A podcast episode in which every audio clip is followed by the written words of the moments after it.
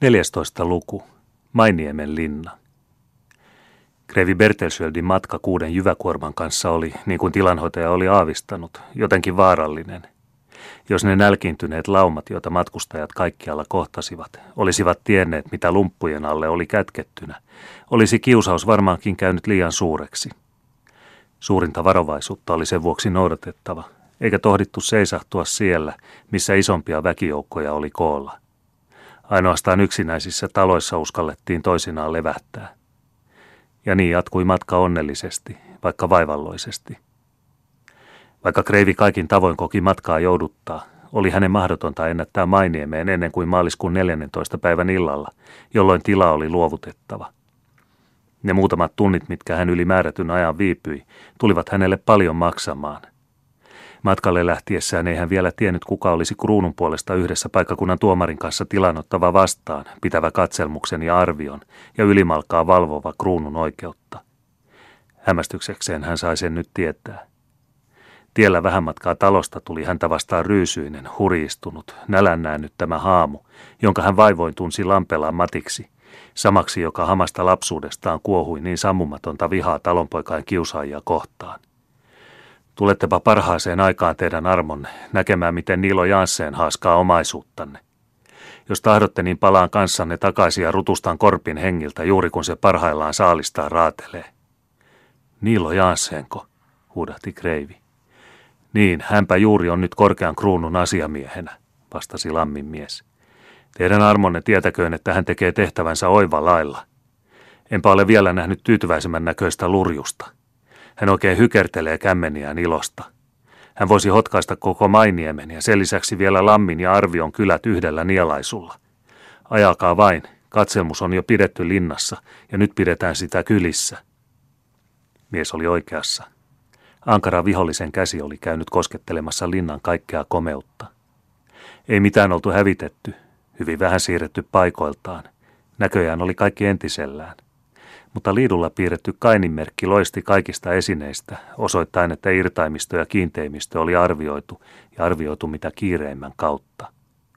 Kreivi tarkasteli pikimmältään viholliseen jälkiä. Tultuaan isoon asesalin seisahtui hän vihan ja masennuksen valtaamana. Hänen isänsä luonnollisen kokoisen kuvan ja sen alla olevan Bertelsöldien vaakunan yläpuolelle oli isoilla kirjaimilla kirjoitettu 15 talaria hopearahaa. Olemme usein nähneet, että Kreivi Bertelsöld oli perinnyt kiivaan ja tulisen luonteen, vaikka hän monesti ymmärsikin hillitä sitä oikeaan aikaan. Mutta tällä kertaa hän niin vimmastui entisen palvelijan käytöksestä, ettei tiennyt enää mitä teki. Hän otatti pois liitumerkit arvioidusta irtaimista kaluistaan ja odotti niin kuin näytti maltillisesti Niilo Janssenia katselmusretkeltä palaavaksi. Jaaseen tuli vasta iltahämärissä ja astui rohkeasti sisään Turun hovioikeuden antamalla valtakirjalla varustetun paikkakunnan tuomarin kanssa. Kreivi otti hänet istualtaan vastaan alakerran niin sanotussa viheriässä salissa. Lieneekö se tapahtunut vanhasta tottumuksesta tai kunnioituksesta, jota uljaan aatelismiehen ryhti ehdottomasti herätti? Se vain on varma, että Jansseen seisahtui oven pieleen ja epäröi hetkisen aikaa. Huolimatta hänen edes katsahtaakaan kääntyi Kreivi tuomarin puoleen ja muistutti, että hänen poissa ollessaan pidetty katselmus oli laiton, koska oikeudenkäymiskaari säätää, että jos jompikumpi riitapuoli jää katselmuksesta pois, tuomari määrätköön toisen päivän, jolloin katselmus pidettäköön, ellei laillista estettä väliin tule. Jansen kirehti vastaamaan, että Mainiemi jo menneen vuoden toukokuussa oli tuomittu panttitilana kruunulle peruutettavaksi – ja että sitten kun kuninkaallinen majesteetti oli sallinut tuomion täytäntöönpanon viipyä kokonaisen vuoden ajan, enemmästä viivytyksestä ei nyt enää voinut olla puhettakaan. Tuomarikin sanoi niin olevan. Kreivi muistutti vielä, tuomarin puoleen edelleen kääntyneenä, että maaomaisuuden katselmus lain mukaan olisi pidettävä vapun ja pyhäimiesten päivän välillä, tai ainakin sulanmaan aikana, eikä siis nyt, kun maa vielä osaksi oli lumenpeitossa – Jansen väitti tähän, että asianlaita oli sama tässä kuin edellisessäkin kohden, ja että Kreivi sitä paitsi ei ollut valittanut, vaikka oli saanut ilmoituksen katselmuksen ajasta. Tämänkin sanoi tuomari niin olevan. Kreivi muistutti lopuksi, että kun kuninkaallinen majesteetti oli antanut anteeksi kruunun luulut saamiset tilan tuloista tätä ennen, ja Kreivillä siis tilasta luopuessaan olisi täydellinen omistusoikeus ilman vähennystä ja enempää velkaa kaikkeen täällä olevaan irtaimistoon ja niin ikään linnan rakennuksiin, jotka hänen isävainajansa oli omilla varoillaan rakentanut ja joita hän itse oli lisännyt, niin olisi kaikenlainen ryöstö ja muun kuin maan ja siihen tarpeellisten huoneiden arvioiminen oikeudetonta, eikä hän tulisi sitä suvaitsemaan. Sen lisäksi oli hän vielä vaativa edesvastuuta siitä, että hänen poissa ollessaan oli tunkeuduttu hänen huoneihinsa ja siellä sopimattomalla tavalla merkitty kaluja, joiden kanssa kruunulla ei ollut mitään tekemistä.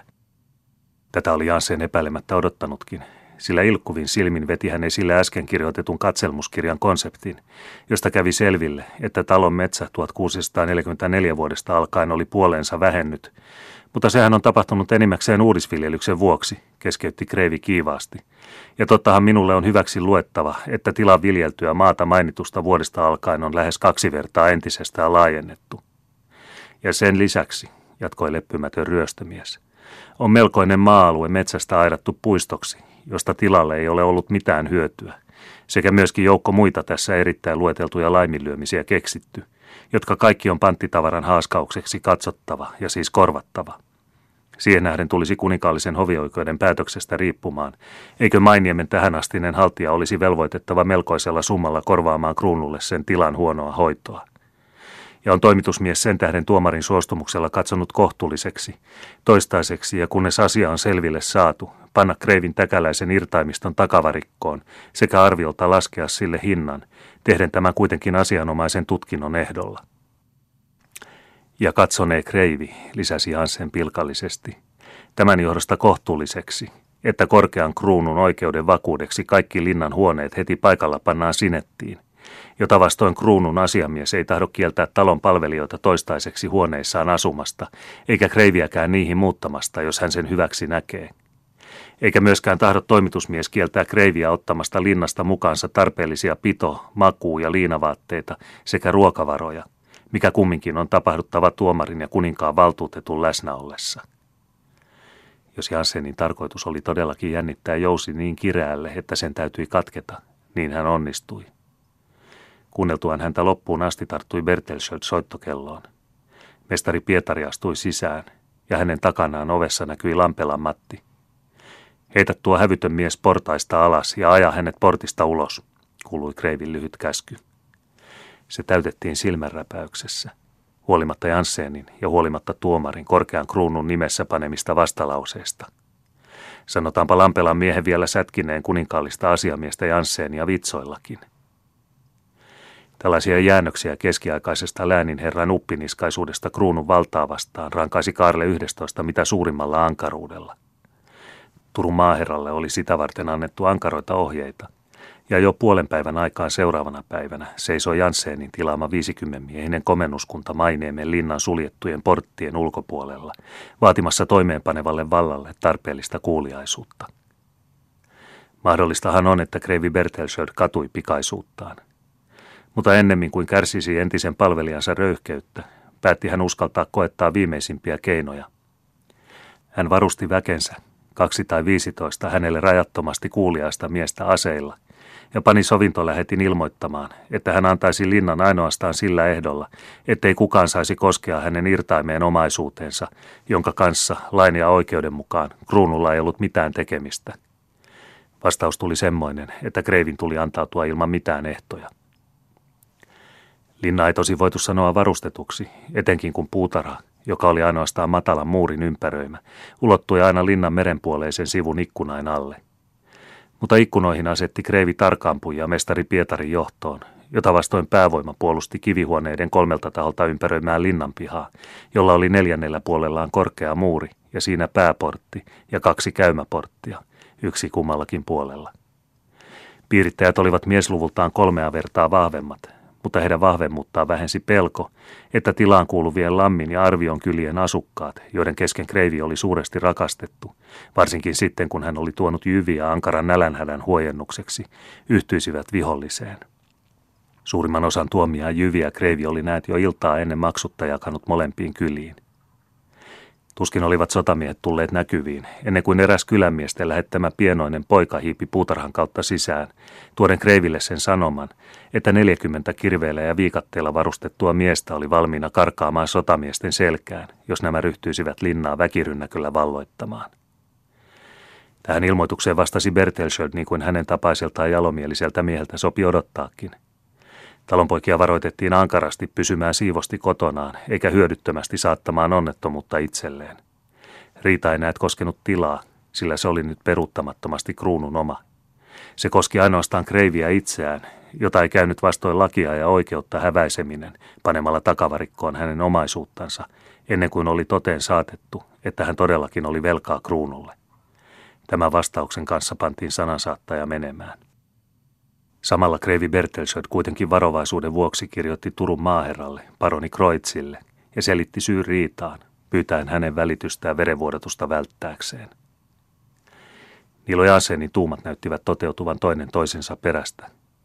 Kun nyt vain voisi saada väkivaltaisuuksia aikaan, kun Kreivi vain saataisiin tekemään aseellista vastarintaa ja siten valtiorikokseen syylliseksi, niin kaikki olisi saavutettu. Sen tähden hän antoi kerätä niin paljon tikapuita kuin oli saatavissa. Ja sillä aikaa, kun muutamat hänen väestään pantiin näyn vuoksi hyökkäämään pääporttia vastaan, lähetettiin päävoima puutarhaan, kiipeämään tikapuita myöten alakerran ikkunoihin, hakkaamaan puiset luukut rikki ja sitä tietä tunkeutumaan linnaan. Mutta Kreivi Bertelsöld, joka oli ollut vaiherikkaan elämänsä aikana monessa pahemmassakin piirityksessä, keksi kohta vihollisensa tuuman ja päätti estää sen, jos mahdollista ilman verenvuodatusta – hän oli muutamia vuosia sitten tuottanut Hollannista linnaa varten kolme siihen aikaan vasta keksittyä isoa paloruiskua. Nämä antoi hän viedä kolmanteen kerrokseen ja täyttää linnan kaivon jääkylmällä vedellä.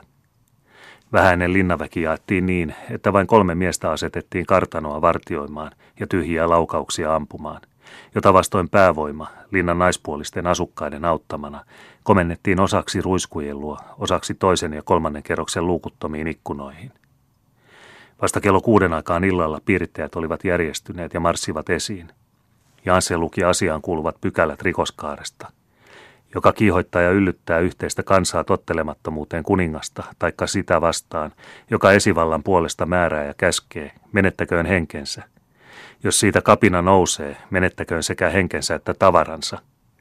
Jos kansaa kokoontuu ja asettautuu kuninkaan tai hänen käskyhaltijansa käskyä vastaan, rangastakoon päämies, niin kuin edellä sanottu on – ja toisista menettäköön arvalla joka kymmenes mies henkensä, ja muut rangaistakoon kukin neljälläkymmenellä parilla raippoja tai kuukauden vesi ja leipä vankeudella, jonka jälkeen uppiniskaisia vielä kerran kehoitettiin antautumaan. Kun ei tähän vastausta kuulunut, ryhdyttiin rynnäkköön. Komennuskunta portin ulkopuolella melusi, kiljui ja ampui ilmaan, samalla kun nuo kolme vastamainittua Taneli johtamaa miestä tekivät samoin, koettaen siten salata vähää voimaansa – Merkin saatuaan hyökkäsi päävoima puutarhaan, nosti tikapuut pystyyn ja valmistautui hakkaamaan luukkuja rikki. Mutta sitä tehdessä tuli heille kova onni vastaan jääkylmäin, ikään kuin pilvistä punonneiden ruiskausten muodossa. Ruiskut tekivät tehtävänsä oivallisesti. Niiden alaspäin suunnatut suihkut olivat niin voimakkaat, että pyyhkivät miehen toisensa perästä tikapuilta maahan, ja läpimärkkinä, kiroillen ja häpeissään hiipivät ryntäjät yksitellen tiehensä. Koko tuo pelättävä piiritys oli vähällä muuttua nauruksi. Voittoisa linnanväki ja varsinkin sen naiskaarti ei juuri pistosanojaan säästänyt. Enemmän vesivelliä, enemmän vesivelliä ruunun nälkäisille. Ja noissaan ei kenenkään tarvitse mainiemestä lähteä. Mokomat mankujat, kääpiöt, pakanat, joko nyt olette kastetut. Katsopas toveri, ovatko korvasi taustat kuivat. Röhkin mitä röhkit. Pistä varras sisään nauriin nakertaja, tahi pistä itsesi vartaaseen, mokoma valmiiksi kaltattu nälkään kuolia ruunun rötkäle. Luulit kenties kiipeäväsi yhtä helposti mainiemen tikapuita ylös kuin kiipeät piikain luhtiin lauantai-iltoina. Niilo Jansen ei ollut se mies, joka jätti työnsä keskeneräiseksi. Ja tuommoista sinä voit suvaita sinä, kuiskasi hän eräälle sotamiehelle, joka kiroilleen oli peräytynyt erään vanhan tammentaa. Raukkoja olette ettekä kunnon sotureita, jos annatte kaikkien hullujen pilkata itseänne. Näetkö tuota veijaria toisen kerroksen ikkunassa? Se oli hän, joka, sotamies, joka oli märkä ja kiukustunut, ymmärsi yskän. Tuossa paikassa koppasi hän kiväärinsä, nojasi sen tammea vasten, tähtäsi ja ampui. Laukaus sattui lamminmattia olkaan. Avoittuiko kukaan? huusi kreivi Bertelsköld, joka oli kuullut luodin vinkuvan. Ei, vastasi lamminmies hammasta purren. Niilo ja Ansel lähetti herneen akkunaa kohti. Hän on saava pavun takaisin. Henkesi uhalla, ei lyijyä pyssyyn, komesi kreivi. Lyijyä, vastasi mies tuskissaan irvistellen. Teidän armonne on ollut niin armollinen ja antanut meille suoloja. Kreivi olikin antanut heille ruutia ja kivärejä, mutta vain karkeita suoloja luotien ja haulien asemasta. Lammimatti oli kumminkin siksi vanha pyssymies, että oli paremmin varustettu, ja pisti kuin pistikin salaa pari luotia kivääriinsä. No säikäytä häntä, jos niin tahdot. Se tehdään teidän armonne. Pyssy pamahti, ja laukauksesta kellahti kumoon, ei Jansseen, vaan sotamies, joka samassa silmänräpäyksessä oli kumartunut entisen hovimestarin eteen. Onneton, mitä olet tehnyt, huusi Bertelsköld. Ammuin syrjään teidän armonne, tähtäsin korppia ja ammuin käen. Mitäpä minun tarvitsisikaan tunkeutua pirun ammattiin. Kaikki mikä on mustaa pitää hän itseään varten.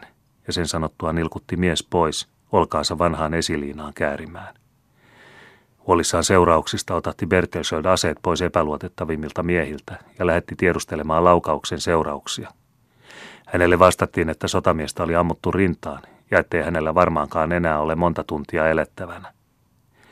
Ei saanut Kreivi Bertelsköld sinä yönä unta silmiinsä. Janssen oli saavuttanut tarkoituksensa. Saatuaan todistajia siihen, että sotamiestä oli ammuttu linnan ikkunasta, vei hän väkensä pois linnaa sen enempää ahdistamatta ja meni yöksi pappilaan. Seuraavan päivän aamuna tuli maaherra, paroni Kreutz paikalle ja piti tarkan tutkinnon. Sotamies eli vielä. Bertesöd antoi heti kohta avata linnan portit.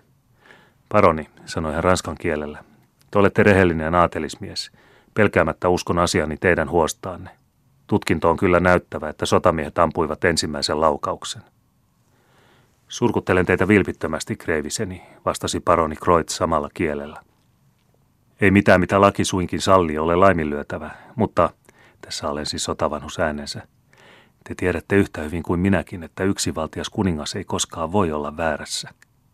Niin arassa asiassa kuin reduktioni on, pelkään, että se, joka on rohjennut ruveta toimeenpaneville virkamiehille vastarintaa tekemään, on joutuva tappiolle.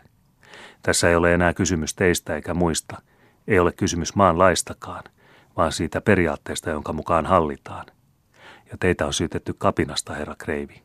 Olen pakotettu vangitsemaan teidät ja palkollisenne. Minä seuraan teitä, vastasi Bertelsköld. Tässä on miekkani. Tahrattomana jätän sen, ja jätän miehen käteen, jota jalompaan näissä oloissa ole voinut toivoakaan kohtaavani. On helposti ymmärrettävä, mikä hämminkin nyt Mainiemessä syntyy. Linna jätettiin Niilo Janssenin haltuun, sitten kun kumminkin muutamat huoneet Kreivin pyynnöstä oli maaherran sinetillä suljettu. Bertelsköld sai luvan ottaa mukaansa mitä halusi. Kaikki miespuoliset palkolliset, jotka olivat linnan puolustukseen osaa ottaneet, niiden joukossa mestari Pietarikin, keräytyivät Turun linnaan vietäviksi, kuitenkin ilman köysiä ja kahleita. Kaiken tämän tapahtuessa läheni Jaanseen entistä herraansa, kumartaen hänen edessään teeskennellyn nöyrästi – mikä semmoisella hetkellä oli mitä katkerin ivaa. Teidän armonne, kuiskasi hän. Te näette, että teidän nöyrä palvelijanne on sanansa pitävä mies. Olen tehnyt teidät kerjäläiseksi. Nyt häpäisen teitä ja vien teidät, armollinen kreivi, niin likelle mestauslavaa kuin on mahdollista, niin korkeasukuiselle ja ylhäiselle herralle kuin te olette. Olkaa huoleti, etuanne olen valvonut ja olen valvova perheennekin etua. Muistatteko tuota yötä, jolloin niin kohteliaasti vaaditte minulta noita velkasitoumuksia, jotka armollinen kreivitterenne kirjoitti lakeijalle? Voittonne ei ollutkaan niin täydellinen kuin luulitte teidän armonne. On vielä jäljellä eräs vähäpätöinen, aivan vähäpätöinen paperilippu, jonka avulla käy vallan hyvin paljastaminen eräitä perhesuhteita ja joka voi panna jotakin enempääkin aavistamaan tuosta saastaisesta sydämestä. Kas tässä, lukekaa itse, onhan se kreivitterenne omaa käsialaa, eikö niin? ja Jansen kohotti Bertelsödin silmään eteen vähäisen paperilipun, johon oli kirjoitettu. Janssenilla on saamista 400 talaria hopeassa, kuitataan. Eba Kristina Bertelsöld, oma sukuaan Sparre. Konna, mitä aiot tehdä, kysyi Kreivi. Vaatia Kreivittäreltä saamiseni oikeuden kautta. Sitten tulee lastenne vuoro. Oi äitini, kolmanteen ja neljänteen polveen olet kostettava, lisäsi mies äänellä niin synkällä ja tuimalla, että ehdoton kauhistus karmi Kreivin selkäpiitä. Ja tuolla konnalla on kuninkaan sormus, huudahti onneton Kreivi, joka hänkin oli aikansa taikauskon kahleihin kietoutunut. Siis tiedätte sen, sanoi Jansseen matalalla äänellä. No hyvä, tiedätte siis voimanikin. Uskotteko Kreivi Bertelsöld siihen, mitä ihmiset sallimukseksi sanovat? Olkoon kumpi tahansa, onnen kohtalo tai sattumus. Tahdotteko tietää, kuinka kummallisesti koston siemen putoaa pahain tekojen vakoon? Viisivuotiaana istuin itkien erään jyllantilaisen talonpoikaistuvan loukossa, samana iltana, jona isänne oli ryöstänyt minut äitini sylistä. Minulle oli annettu nisuleipää, sillä hinnalla tahdottiin minulta ostaa menneisyyteni muistot. Minä söin, sillä olinhan lapsi. Mutta syötyäni itkin jälleen, sillä äitini vaikerointi kuului yhä edelleen korvissani. Ajatellessani siinä, kuinka hänen sydämensä pakahtui, syntyi kiivas tora tuvassa olevain ylhäisten herrain kesken. Kaksi heistä paljasti miekkansa ja kaikki voimin iskivät he toisiaan. Vetäydyin peloissani vielä syvemmälle loukkoon, vapisin, ummistin silmäni, etten mitään näkisi. Silloin lensi jotakin syliini. Minä tapailin sitä kädelläni. Se oli verinen, poikkihakattu sormi, ja sormessa oli kuparisormus. Lapset ovat uteliaita. Minä vedin sormuksen sormesta ja kätkin sen, vaikka kuulin sitä haettavan. Vaikka olinkin pieni ja pahainen, älysin kuitenkin sitä tallettaa. Olihan siihen liittynyt muisto hirmuisesta päivästä. Vasta kauan sen jälkeen sain tietää sen voiman. Te herra Kreivi sen ilmaisittekin. Kuuntelin teitä eräänä päivänä, kun kerroitte sen voimasta eräälle lemmityllenne. Silloin ymmärsin, mikä tähden ryövärin verinen sormi oli sylini pudonnut, ja minä huomasin heti, että olin jo tietämättäni saanut sormuksen voimaa kokea. Kaikissa onnistuin, ja onnistuva olen edelleenkin, armollinen herrani. Katsokaa, ja se näytti sormusta. Tämän näköinen se on, se pikku kalunen, josta sukunne kohtalo riippuu. Antaisitte siitä varmaankin puolet jäljellä olevaa elämäänne. Mutta suokaa anteeksi, Unohdinhan, että olette syytetty kapinasta herraanne ja kuningastanne vastaan. Onnea matkalle, herra Kreivi.